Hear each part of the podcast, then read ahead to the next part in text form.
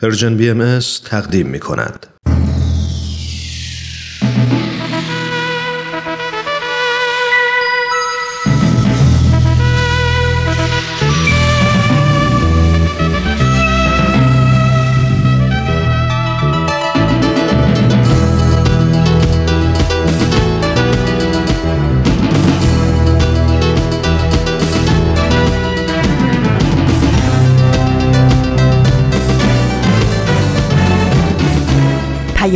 دوست. برنامه ای برای تفاهم و پیوند دلها.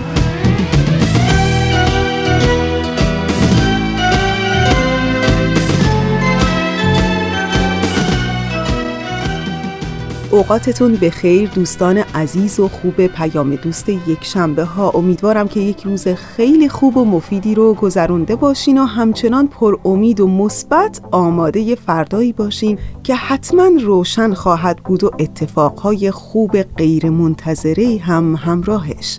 از اینکه این هفته هم ما رو در اجرا و پخش پیام دوست یک شنبه ها همراهی می‌کنین خیلی ممنونیم. من فریال هستم از استدیوی رادیو پیام دوست و در اجرای پیام دوست یک شنبه های این هفته هم با شما خواهم بود.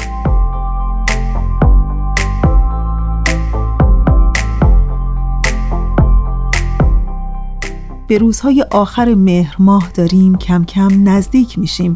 امروز 28 مهر ماه از سال 1398 خورشیدی که مطابق با 20 ماه اکتبر 2019 میلادی.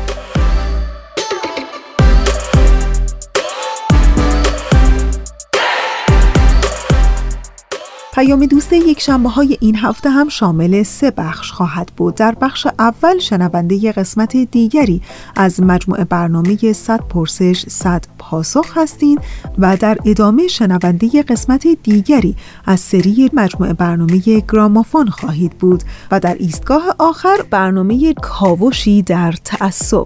امیدوارم که از شنیدن بخش های برنامه رادیویی امروزتون لذت ببرید و دوست داشته باشید.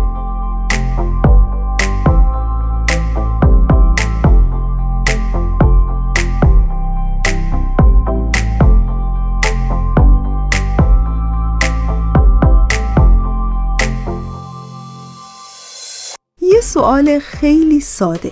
خداییش تا حالا شده در جمعی از رقصیدن حرف بزنین و دیگران یه جورایی همچین چپ چپ نگاهتون کنن که انگار دارین اوه او حرف بدی می‌زنین؟ نمی‌دونم براتون پیش آمده یا نه. ولی می‌خوام بهتون یه چیزی بگم. می‌دونین باور کنین یا نه مطالعات و پژوهش های اخیر ادعا می‌کنه که رقصیدن ما رو باهوشتر می‌کنه. باور می‌کنین؟ در واقع نشون داده شده که رقصیدن منظم به دور موندن ما از بیماری آلزایمر می‌تونه خیلی کمک بکنه. این کار عملکرد شناختی رو در هر سنی افزایش میده. در مطالعه‌ای که در دانشکده پزشکی آلبرت انیشتین در آمریکا انجام شده نشون داده شده که اکثر فعالیت ها که توسط افراد سالمند انجام میشه یعنی افراد بالای 75 سال هیچ تأثیری بر ابتلای اونها به زوال عقل نداره و فقط تنها فعالیتی که از زوال عقلی اونها می‌تونه جلوگیری بکنه رقصیدن منظمه. باور کنین تحقیقات همین دانشکده پزشکی نشون داده که رقصیدن می‌تونه مغز ما رو تمرین بده که دوچار گیجی و ابهام نشیم و تاکید می‌کنه که رقصیدن در موقعیت های اجتماعی به مغز ما کمک می‌کنه هورمون اندروفین ترشح بکنه که باعث بشه احساس خوبی به ما دست بده. در واقع می‌خوام بهتون بگم بارها و بارها و در مطالعه و پشت مطالعه این امر اثبات شده که رقصیدن مکرر می‌تونه عملکرد مغز ما رو از هر فعالیت دیگه ای بیشتر بهبود ببخشه. پس چه خوبه که یه زمانی رو در روز حتی شده در خلوت و تنهایی خودمون به یکم رقصیدن و شاد بودن خودمون اختصاص بدیم.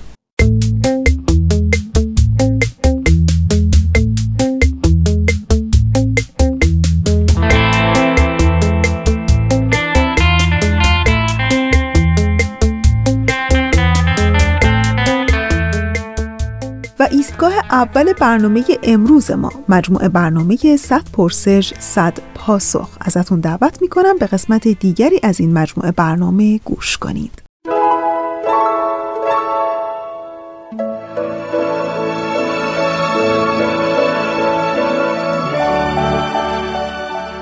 صد پرسش صد پاسخ.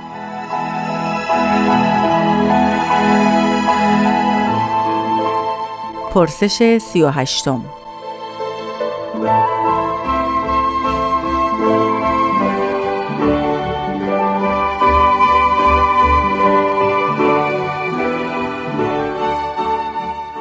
نظم اداری باهایی چیست؟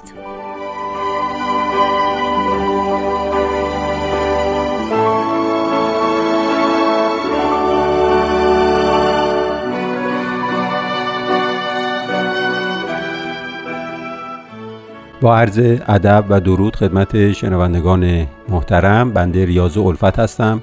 در خدمت شما هستم در پاسخ به این سوال که مربوط به نظم اداری در آین باهایی هست. خب ما اگر بخوایم جایگاه نظم اداری رو در آین باهایی تعیین بکنیم یک تقسیم بندی ساده رو می‌تونیم ارائه بدیم که با نظم بدی شروع میشه. چون اگر فرض ما این باشه که هر دینی به طور خیلی ساده اگه بخوایم آنالیز یا تحلیل کلی تاریخی داشته باشیم هر دینی با خودش یک رهاوردی داره که اون رو از سایر ادیان متمایز می‌کنه.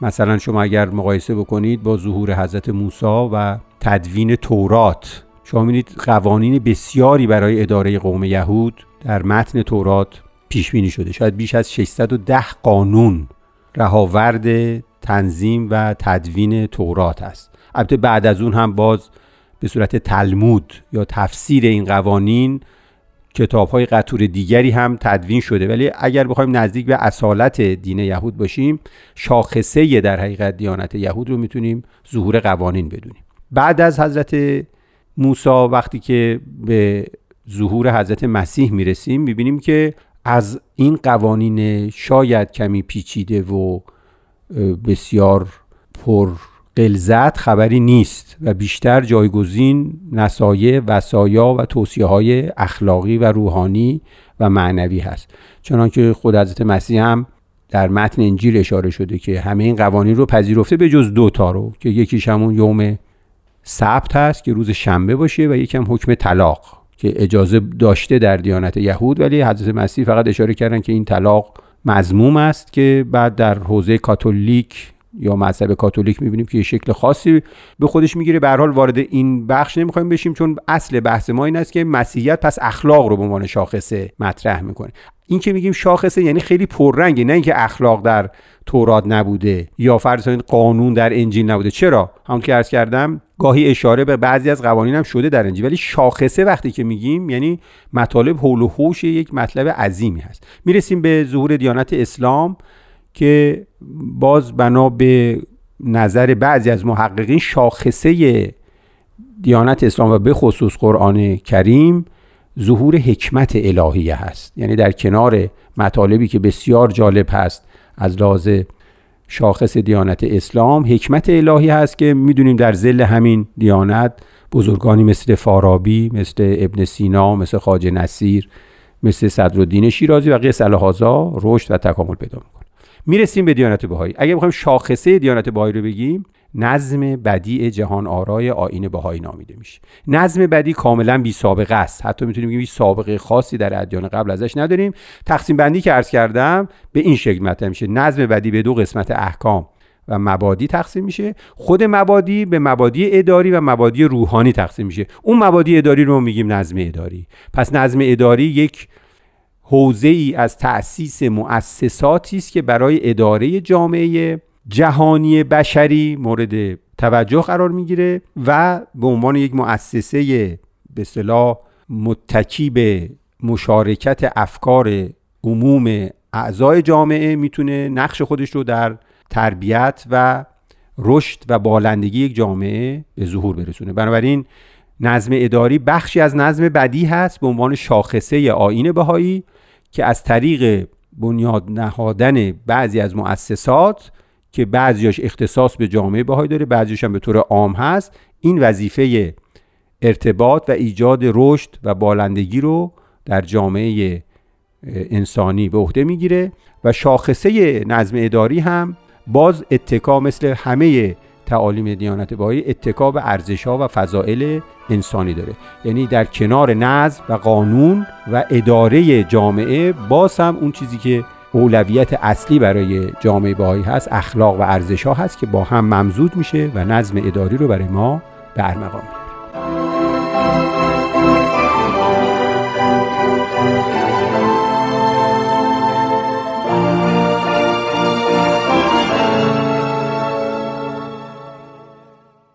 دوستان خوب ما اونچه که شنیدید قسمت دیگری بود از مجموعه برنامه 100 پرسش 100 پاسخ.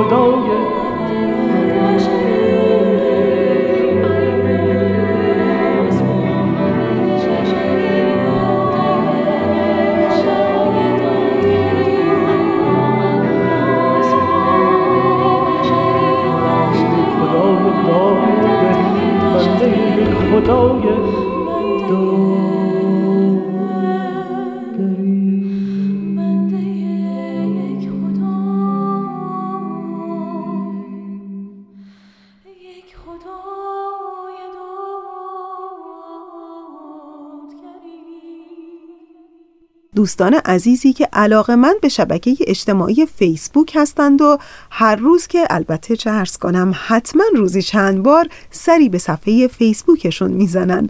پس یادتون باشه که حتما به صفحه فیسبوک ما هم سری بزنید. با عنوان Persian BMS و هر برنامه ای رو که می‌بینید و میشنوید حتما با ما در میون بگذارید و در قسمت کامنت یعنی نظرات پیشنهادها و نظرات و انتقادهای خودتون رو برای ما بنویسید. ما در شبکه اجتماعی فیسبوک هم منتظر شما هستیم. در این لحظه از برنامه ازتون دعوت می‌کنم که به قسمت دیگه ای از برنامه گرامافون گوش کنید.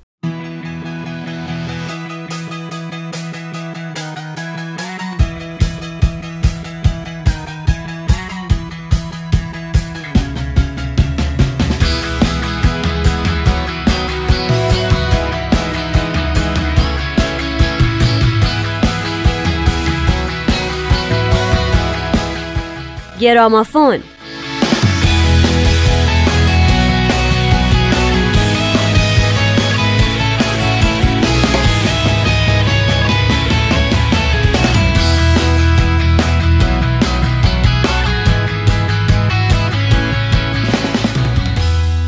آقایون خانوما سلام. به گرامافون خوش اومدین. من نیوشا رات هستم. نوید توکلی هم که اینجاست تا با گروه دیو متیوز همراه باشیم با شما.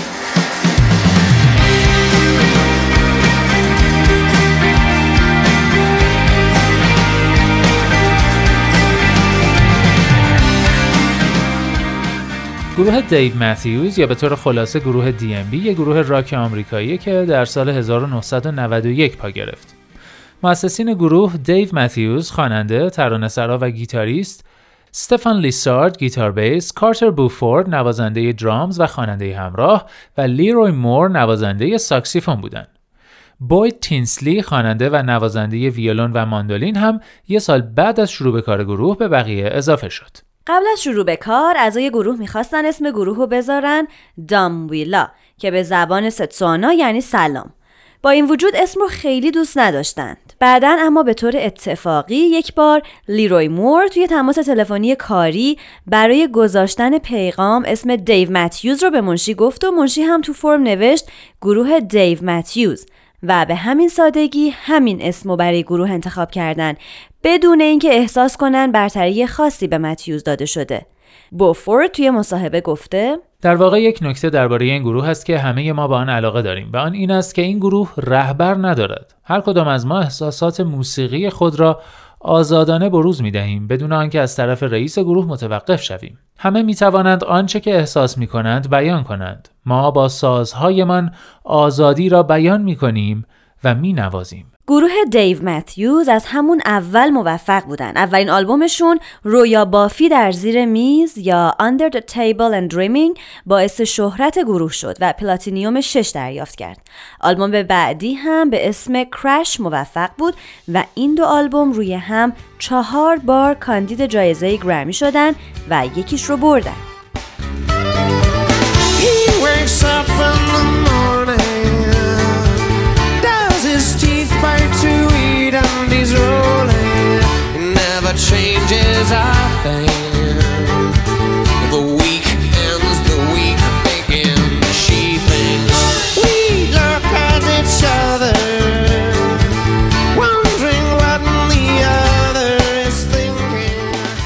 تا سال 1997 گروه DMB به محبوبیت بینظیری در سراسر ایالات متحده و تا حدودی در سراسر جهان رسید. و سیل کنسرت ها و تورها و حضور در مراسم و البته حاشیه اونا رو در بر گرفت. یکی از حاشیه های جالب اتفاقی بود که در سال 2004 برای اونا افتاد. ماجرا این بوده که بر اثر بیدقتی راننده اتوبوس تور گروه 800 پوند فاضلا به مخزن اتوبوس از روی پل بر سر 109 مسافر یک کشتی تفریحی خالی شد.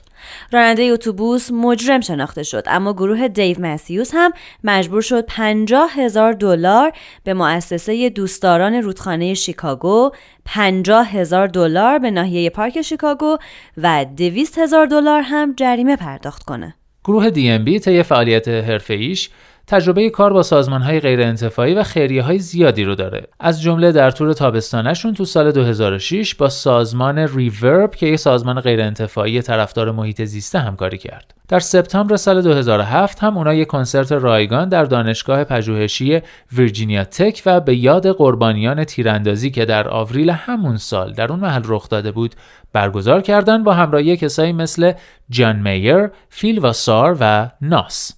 در 28 جوان 2008 برای آخرین بار گروه دیو متیوز کنسرتی دادند که هر پنج عضو اصلی حضور داشتند. دو روز بعد از این لیروی مور توی تصادف مجروح شد و مدتی بعد هم درگذشت. با این وجود اعضای گروه تصمیم گرفتن به یاد مور دو کنسرت خیریه به نفع پژوهش برای سرطان ریه به برنامه اضافه کنن و همچنان به تورشون هم ادامه بدن. در سال 2016 گروه 25 مین سال تأسیسش رو جشن گرفت با 45 اجرا در آمریکا و یک اجرا در کانادا. در سال 2018 بوید تینسلی به خاطر رسیدگی به وضعیت سلامتیش از گروه کناره گرفت اما بعدا اعلام شد که او به خاطر مشکلات قانونی ناشی از شکایتی که ازش شده بود از گروه اخراج شده.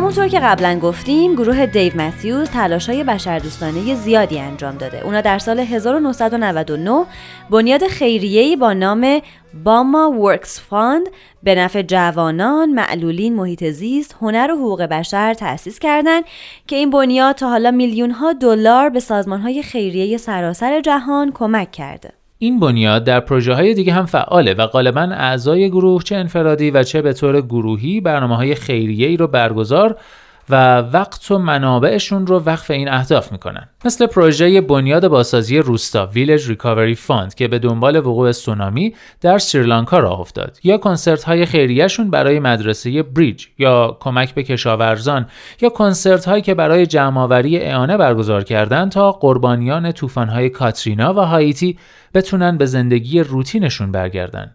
یا کنسرت های دیگه ای که برای بهبود سیستم مدارس در نیویورک سیتی برگزار کردند و به خاطر مجموعه فعالیت های بشر دوستانشون انجمن ملی پیشرفت رنگین پوستان تو سال 2004 به گروه دیو متیوز جایزه NAACP Chairman's Award رو اهدا کرد.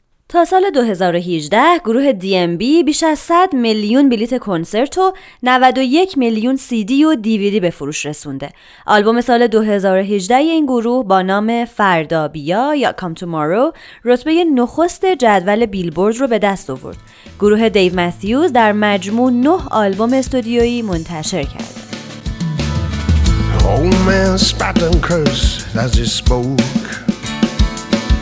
It's all going to hell and the whole world is broken. The little kid is busy making plans. Save the whole world along with that old man. So as far as I can see. خب دوستان برای امروز آهنگ One Sweet World رو از گروه DMB انتخاب کردیم. آهنگی که در حمایت از محیط زیست ساخته شده یا به عبارتی در ستایش زندگی. آهنگی که برای اولین بار به صورت زنده اجرا شد و همونطوری هم تو یکی از آلبوماشون قرار گرفت.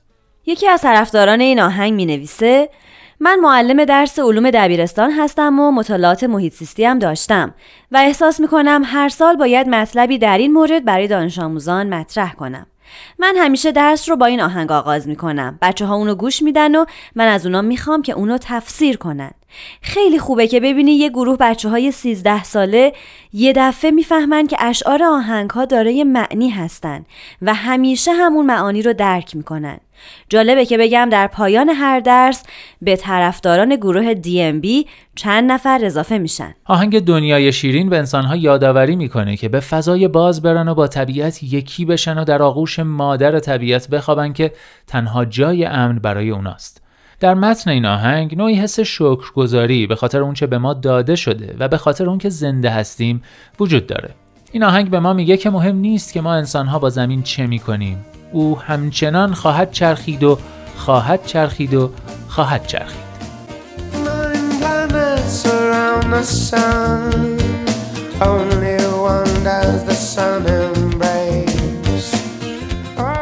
نه سیاره دور خورشید میچرخند اما خورشید فقط یکی از آنها را دوست دارد. روی این سیاره پرآب نعمتهای بسیاری به ما داده شده. پس بیا امشب در فضای باز بخوابیم در آغوش مادر زمین. زیرا آنجاست که در امان هستیم. اگر قرار است سبزه ها خاکستری شوند آیا دیگر خون در قلب هایمان خواهد تپید؟ و اگر کوه ها از بین بروند و رودها خشک شوند آیا دیگر کسی قدم به جایی نخواهد گذاشت؟ هرچه که می توانید بردارید. وقتی همه چیز به پایان برسد کسی نمیماند تا در اینجا دفن شود و کسی نمیماند تا قبری بکند. و اینجا می توانیم در امان باشیم.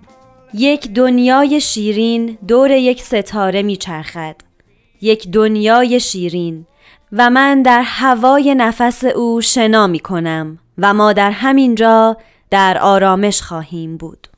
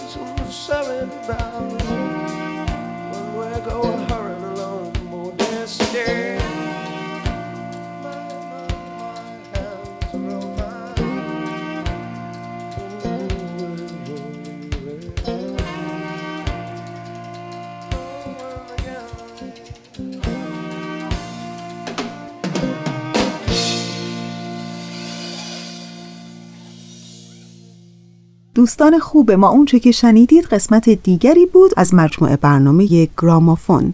فراموش نکنید که صفحه ما رو در شبکه اجتماعی اینستاگرام از دست ندید. فقط کافیه Persian BMS رو در این شبکه اجتماعی جستجو کنید و در این صورت شما می‌تونید با برنامه های رادیویی و تلویزیونی ما از طریق این شبکه اجتماعی هم آشنا بشید. دوستان عزیز ما در این لحظه از برنامه ازتون دعوت می کنم به کلمات مکنونه یکی از آثار حضرت بهاءالله شارع آین بهایی گوش کنید.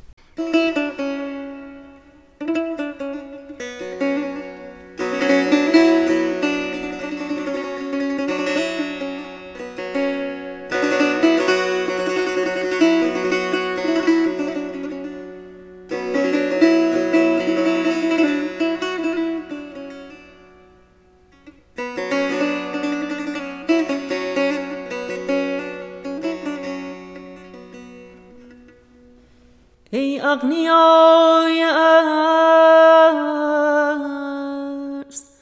فقرا امانت منند در میان شما. پس امانت مرا درست حفظ نمایید و به راحت نفس خود تمام نپردازید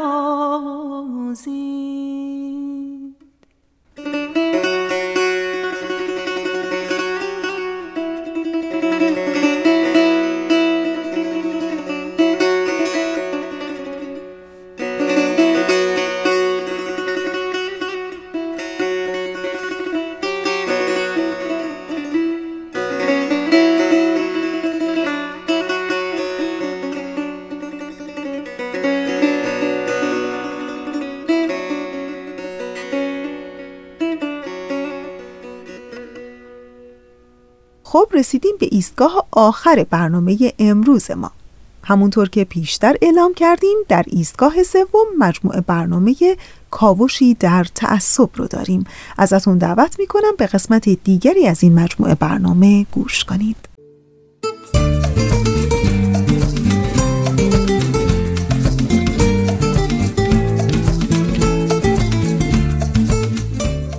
کاوشی در تعصب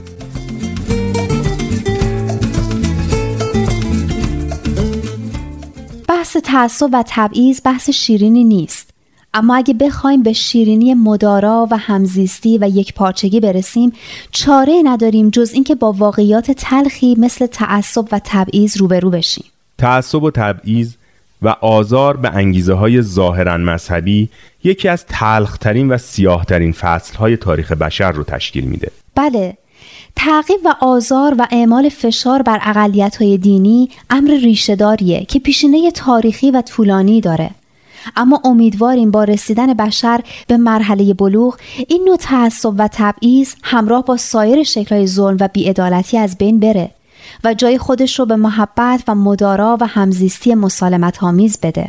اما گذشته زمان به خودی خود مشکلی رو حل نمی‌کنه. اگه ما مردم دید و نگرش خودمون رو نسبت به کسانی که با ما تفاوت عقیده دارن تغییر ندیم. اگه یاد نگیریم که دیگری هم به اندازه ما حق داره که به دین خودش اعتقاد داشته باشه. درسته بهزاد خان. و اگه یاد نگیریم که دیگری هم حق داره به اندازه ما اعتقاد خودش رو بر حق و درست بدونه و اینکه کلا اعتقاد هر کس در حوزه اختیار و مسئولیت خودش قرار داره و دیگران نمی‌تونن به هیچ بهانه ای اختیاری که خداوند در انتخاب عقیده بهش داده رو ازش بگیرن.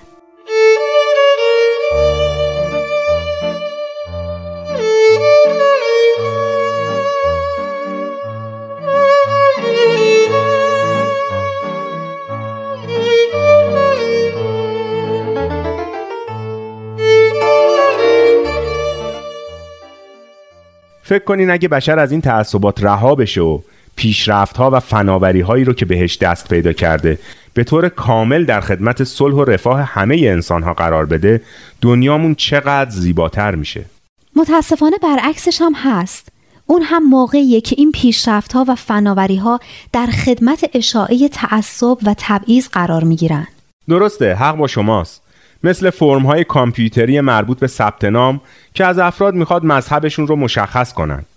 اما گزینه ای برای مذهب اونا نداره و اونا رو مجبور می‌کنه که یا مذهب خودشون رو انکار کنن یا به خودی خود حذف بشن. بهزاد خان این دقیقا اتفاقیه که برای جوانای بهایی که می‌خوان توی آزمون ورودی دانشگاه ها یا مدارس تیزهوشان شرکت کنن میفته متاسفانه این تبعیض فقط در مورد باهایی که اصلا دینشون جزو گزینه ها نمیاد اعمال نمیشه. در مورد سایر اقلیت ها هم هست. چطور مگه؟ توی برگه مشخصاتی که شرکت کننده ها توی امتحانات کنکور پر می‌کنن قسمتی هست که باید مشخص کنن که شیعه یا سنی هستن یا به سایر ادیان اعتقاد دارن. برگه ها توسط کامپیوتر تصمیم میشه اما طوری برنامه ریزی شدن که وقتی به مربعی که علامت شیعه خورده می‌رسن خود به خود پنجاه امتیاز به شرکت کننده میدن. عجب. پس به این ترتیب متقاضیان شیعه خود به خود پنجاه امتیاز از شرکت کننده های اقلیت جلو میافتند و شانس قبولیشون به شدت بالا میره. با این روش متقاضی خواهناخواه تشویق میشه که برای اینکه با این تبعیض روبرو نشه ضمن انکار اعتقاد دینیش مذهب خودش رو شیعه اعلام کنه و تمام طول تحصیلش رو هم با این وحشت بگذرونه که اگه مذهب اصلیش مشخص بشه چه اتفاقی براش میفته. این همون موردیه که جوانای بهایی هم باهاش مواجه هستن. درسته این وضعیت عملا هم پیش اومده. از وقتی دولت ایران در مجامع بین المللی اعلام کرد که ستون مذهب در فرم ثبت نام آزمون ورودی دانشگاه ها فقط از نظر اینه که متقاضی مشخص کنند که به سوالات کدوم دین می‌خوان جواب بدن جوانای بهایی گزینه اسلام رو می‌زنن. اما بعد از ورود به دانشگاه و به محض اینکه دیانتشون مشخص میشه اخراج میشن. حتی دانشجوهایی که در حال نوشتن پایان نامه بودن و یا فقط یه ترم از تحصیلشون باقی مونده بود به جرم اعتقادات متفاوت دینی از دانشگاه اخراج شدند.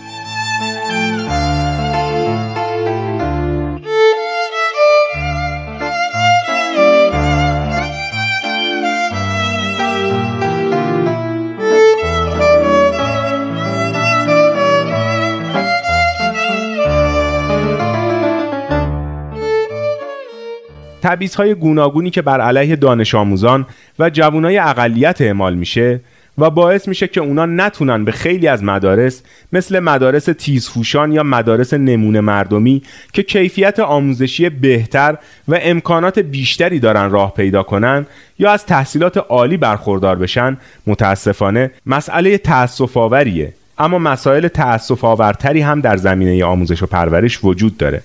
بهزاد خان فکر می‌کنم می‌خواین مسئله محتوای کتب درسی رو مطرح کنی. دقیقا. متاسفانه محتوای کتاب های درسی ما هم از نظر مسائل مربوط به دو جنس و هم از نظر نوع رویکرد به مسائل اقلیت های دینی و قومی جهتگیری های متعصبانه و تبعیض آمیزی داره. خیلی تأسف آوره که کتاب های درسی که در تربیت فرزندای این مرز و بوم یه رکن اساسی به حساب میان خودشون مروج تعصب و تبعیض هستن. اما با توجه به نبود وقت مجبوریم بحث مفصلتر درباره محتوای کتابهای درسی رو در هفته های آینده ادامه بدیم. تا هفته آینده و کاوش دیگری در تعصب بدرود.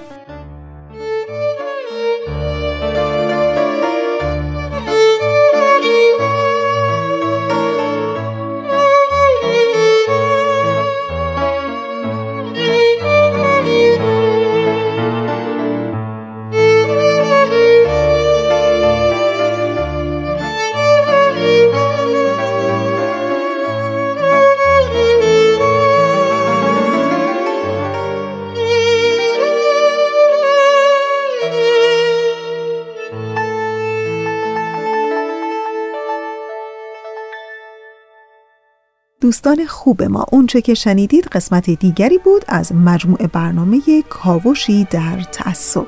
در ادامه برنامه امروز با ما همراه بمونید. ز با تو راز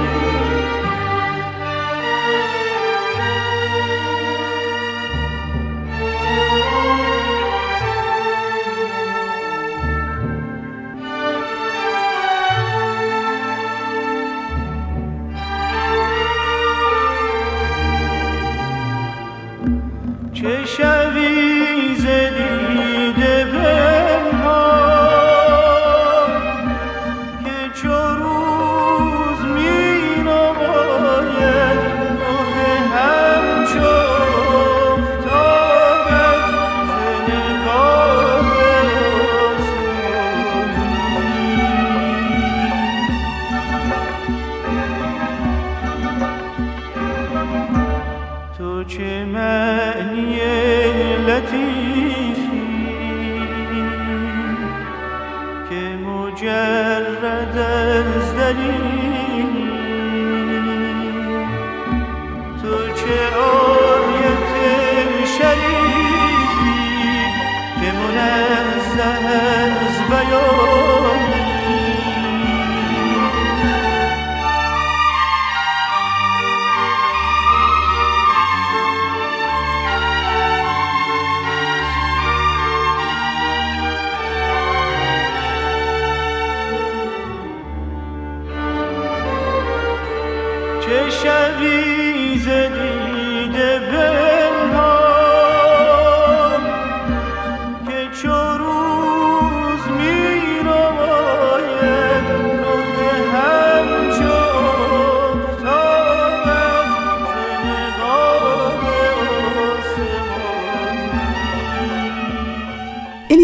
کوبلر یک روانپزشک آمریکایی سوئیسی و از پیشگامان و صاحب نظران برجسته مراقبت های تسکینی و پژوهش های مرتبط با تجربیات و احساسات افراد پیش از مرگ یا تجربه نزدیک به مرگ بود. او در طی مراقبت هایی که از بیماران خودش می کرد تجربیات ارزشمندی رو به دست آورده بود و در یکی از کتاب های خودش همه اونها رو ثبت کرده. و در قسمتی از اون تجربیات گفته زیباترین انسانهایی که تا کنون شناختم آنهایی بودند که شکست خوردند، رنج میکشیدند، دچار فقدان شده بودند و با این حال راه خود را از اعماق درد و رنج گشودند و بیرون آمدند. این افراد یک حسی از قدردانی، حساسیت و فهم زندگی داشتند که آنها را پر از شفقت، ملایمت و توجه عمیق و عاشقانه می کرد. زیبایی این افراد اتفاقی و بی سبب نبود. خب دوستان خوب ما. بله دیگه از اتاق فرمان هم علامت میدن که برنامه رو به انتهاست. همینجا تشکر می‌کنم از همکار عزیزم پریسا برای تنظیم این برنامه. دلی شاد سفره پربرکت و عاقبتی به خیر برای همه شما دوستان خوبمون آرزو می‌کنم.